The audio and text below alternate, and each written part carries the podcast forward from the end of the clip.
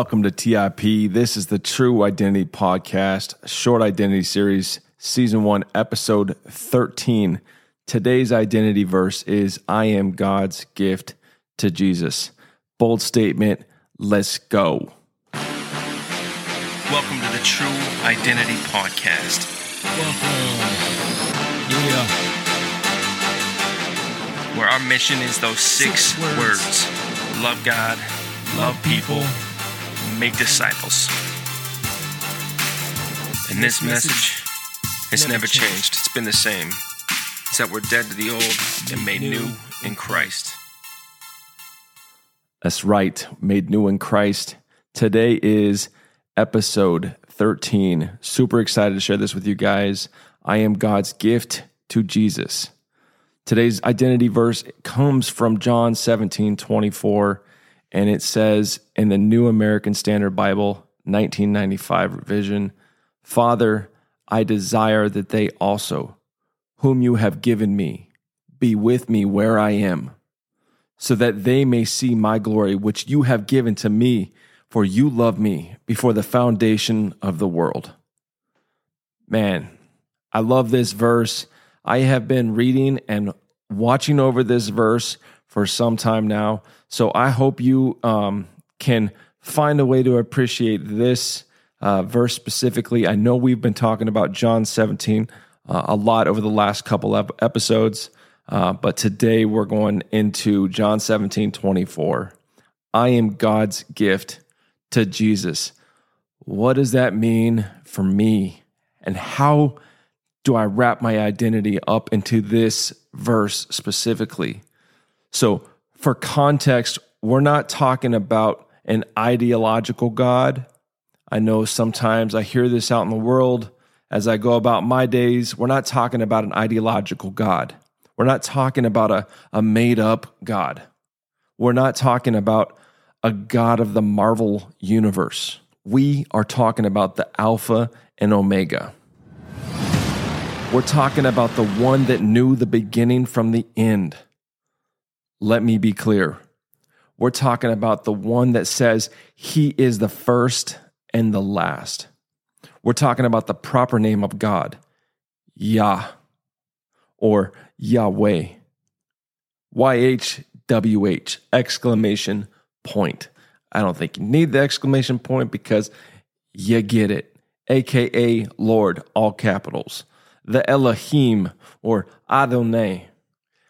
I've heard my atheist friends refer to him as Yehovah. Yeah, I know. I'm sure we all have.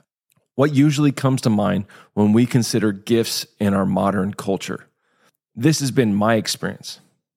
This idea of giving has been wrapped around this conceptual understanding of entitlement. Oh, hey, yo, it's my birthday. Oh, Christmas is right around the corner. I want this, this, and this. And I know I'm about to get it. This is just kind of how we live as Americans. At least this is what it's like on this side of the world. It might be different where you're at, and I hope that it is. So please take my comments as my experience and where I've basically lived my part of the world. This little part of the box that we call the United States of America. The gifts from God are different because they have eternal implications. How our society perceives the concept of giving and the truth of what giving actually means are two very different discussions. To keep things interesting, I'd phrase it in two different ways to emphasize my point. Secular culture says this. Giving gifts shows gratitude and appreciation for their role in our lives. It can help us to establish and define our relationships, enhance our bonds with family and friends, and strengthen our feelings for the person that we give the gift. Giving presents should be both for the giver and receiver and give them great satisfaction and some kind of sense of fulfillment. Giving presents does not need to be needed or useful to delight the recipient. It's about thanking and expressing gratitude. New psychology research out there suggests that giving gifts results in longer happiness from the act, as we can sustain the pleasure of a new experience every time we give to others. The main purpose of giving gifts, or the main purpose of gift giving, I like that, gift giving, is to show the recipient that you remember them, and it can lessen the distance between faraway friends or strengthen bonds for those near you, family members, etc. The second of the two, I would say, is how Christianity summarizes gifts, and I've kind of come to understand it as this.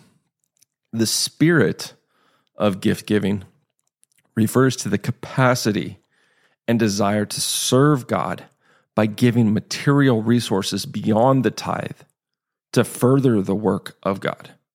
Romans 12:8 encourages giving with simplicity, diligence, and most importantly, I think, cheerfulness. The compulsion to give comes from Christ, who gave his life. The Greek word for gift is, and pardon me if I say it wrong, but it's didomi,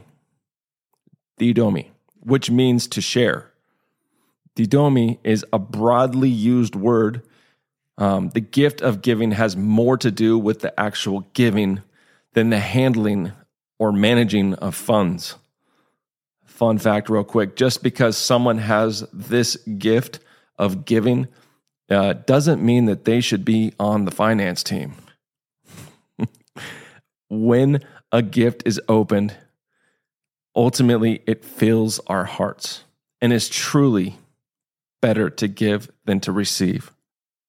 Gifts have always kind of held a special place in my heart, and for good reason. It all depends on who the gift is coming from and how meaningful it is to me. I remember back in the day, my parents always gave me the best toys. I mean, who doesn't love a good toy as a kid? But there were times when I received gifts from others that kind of left me scratching my head, wondering what in the world I was supposed to do with this. However, I find valuable in a gift may not be the same for the person giving it. I'll never forget how my grandparents would give me collectibles as a kid. Although I can't say the same for those toys I got as a kid, I still have those collectibles to this day. It just goes to show that you can really feel the love someone has for you and the gifts they give. Forget the price tag, because the joy a gift brings is priceless when it comes from someone you love. Have you ever felt the need to escape the mundane routine of everyday life and indulge in the breathtaking beauty of our planet? The starry skies, the tranquil nature walks, the thrilling wilderness adventures, the playful trips to the zoo, and stunning sunsets at the beach in California, all waiting for you to explore. And let me tell you, every sunset is a masterpiece in itself. But nothing compares to the thrill of standing on the flight deck of an aircraft carrier in the middle of the Mediterranean Sea, with Spain on one side and Africa on the other. This endless ocean and distant storms on the horizon, how humbling perspective can be. I thought the majestic Rocky Mountains covered in snow at the peak of the gondola in Vail, Colorado, was it for me.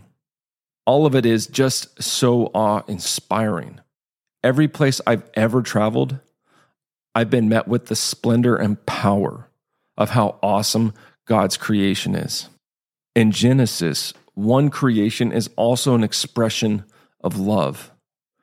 For God designed the world as a gift to be given to the highest of his creation, mankind. Every morning when I wake up, I'm grateful for the gift of a new day. How can you not be thankful to have this new day? I don't know what you've been through in your life. I remember in 2014, I got hit pretty hard with some blood clots.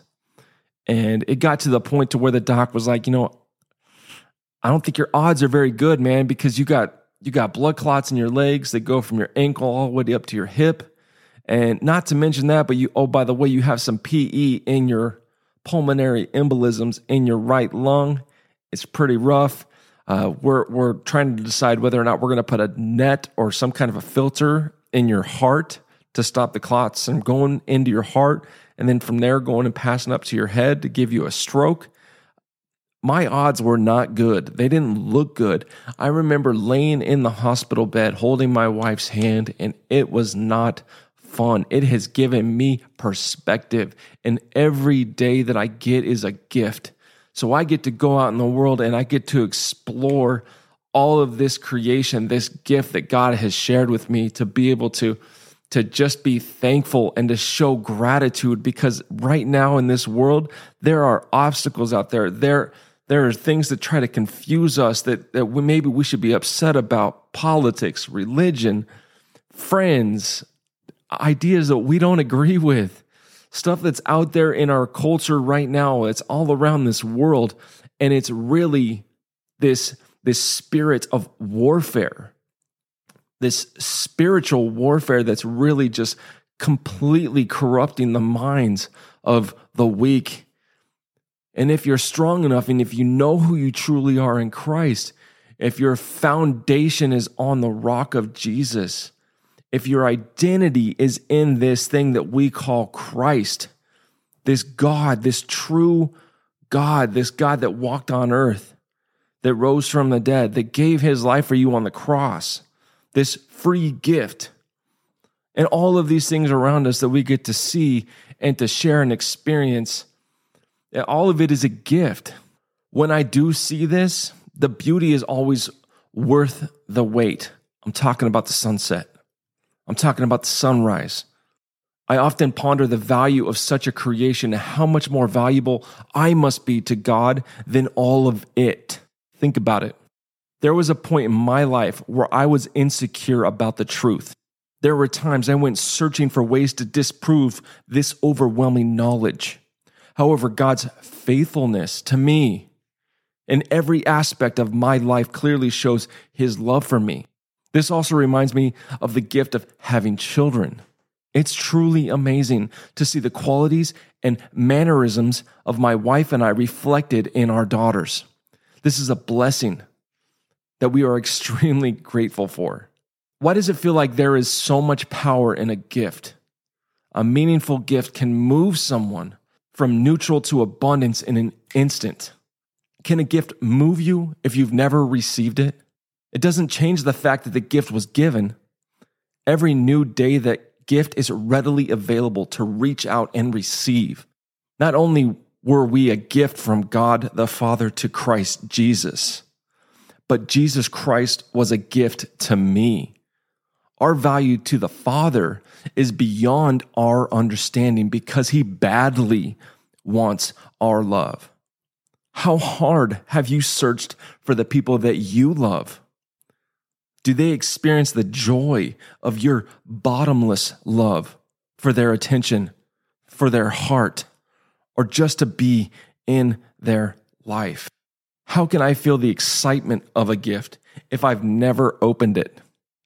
Eventually, I have to choose to receive it. The willingness required to choose this is up to me. It's a gift. I open in faith, not knowing what I'm taking on. Sometimes choosing to let go and truly receive the joy of a gift given in love can be challenging. Many of us have been through a lot. Why would anyone love me after what I've done in my life? Maybe you've asked yourself that same question. Have you ever received a gift and experienced a sensation of second-guessing or doubting? This is purely a separation that wasn't intended for you and me with our Father in heaven. That feeling isn't natural and lacks the fullness of love. There have been times when I just wasn't always willing to receive. This isn't a gift problem. It's a heart problem. 2 Corinthians 8 and 9 talk about if the willingness is there, the gift is acceptable according to what one has, not according to what one does not have. Romans 7, 13 through 25 talks about the gift of God through Jesus Christ. We were made alive with Christ through his death and resurrection. The battle between the inner person versus the outer flesh. The battle between spiritual things and worldly things. Once we accept God's free gift of righteousness in faith, our inner person is born again, renewed. This is an incredible gift of true freedom, friends. When I found this gift, I knew it was different. I sometimes forget the faith that is needed to receive these gifts. But as I grow with God, I see this faith more and more when I look at the gifts given to me all around me. When I hear Jesus praying in this prayer, thanking the Father for you and me, it brings me back to a place of warmth, a knowingness of being home, and having a sense of belonging. This is where our true identity begins.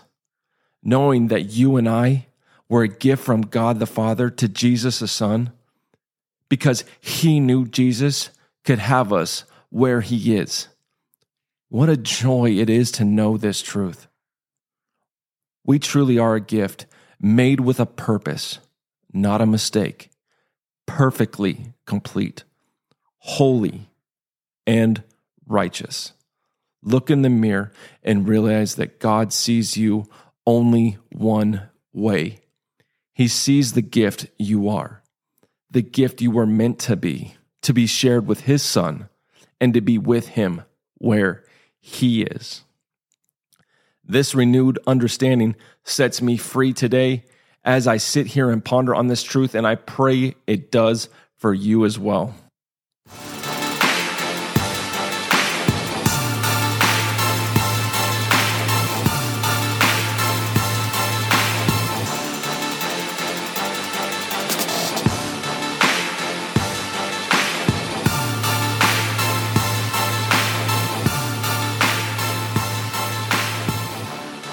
Thanks for listening to today's episode.